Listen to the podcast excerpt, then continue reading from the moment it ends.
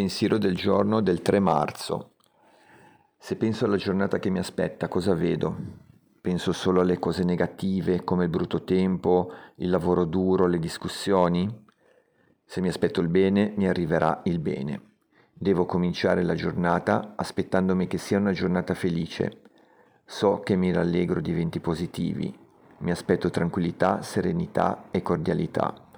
Oggi proverò amore e darò amore agli altri. Mi aspettano delle sorprese deliziose. Mi verrà dato il dono della forza e della buona salute. Nei momenti di silenzio e di preghiera avrò pace e saprò che il mio potere superiore è con me.